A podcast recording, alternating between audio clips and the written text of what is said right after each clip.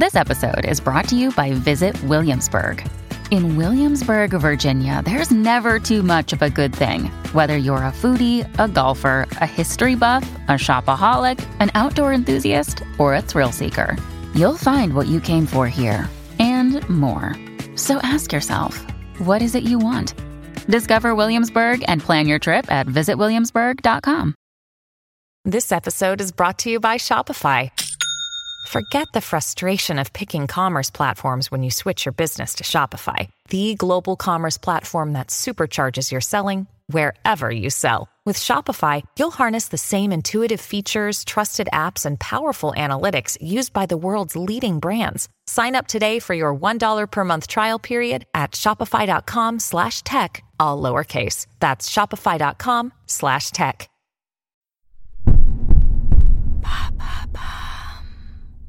What is cancel culture?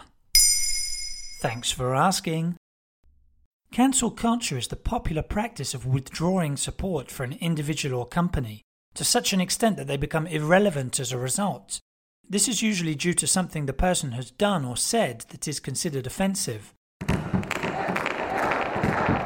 Cancel culture has become an effective tool for so called social justice movements, with feminist, anti racist, and LGBTQ activists increasingly adopting the tactic. It tends to involve the use of social media to call for a boycott of an individual who may or may not be a public figure. This online shaming can include fair criticism, insults, and harassment to destroy the person's reputation. Many have suggested that cancel culture has now gone too far including former US President Barack Obama. Well, internet users can be very sensitive, can't they? One clumsy tweet and social media goes into a frenzy. And it's not just present day tweets that are used as justification for cancelling someone. In some cases, posts from many years ago have been dug up, screenshotted, and shared all over the internet. The term clicktivists is used mostly in a negative way to label those who use social media to shame others online mainly to boost their own egos. In July 2020, a group of 150 activists, writers, and academics called for an end to cancel culture. Part of their open letter, which was published in Harper's Bazaar magazine, reads as follows The free exchange of information and ideas, the lifeblood of a liberal society, is daily becoming more constricted J.K. Rowling, Salman Rushdie, and Margaret Atwood were among those to put their names to the letter. Cancel culture is all the rage at the moment, isn't it? Cancel culture was thrust into the mainstream by the Me Too movement, which took off on social media in autumn 2017. Women used the hashtag to make public allegations of sexual assault, rape, and sexual violence against minors.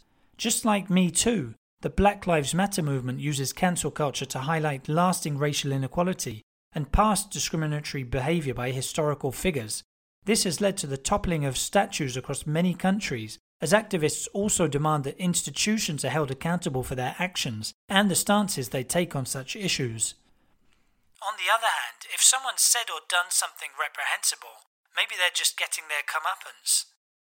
Cancel culture doesn't only affect celebrities, the ubiquity of the smartphone means that any member of the public's actions or words can be easily recorded and posted online. Offensive rants, often of a racist nature, can be found all over YouTube. Such videos often go viral and get mainstream media coverage. In many cases, the person in the video ends up losing their job as a result of the negative exposure.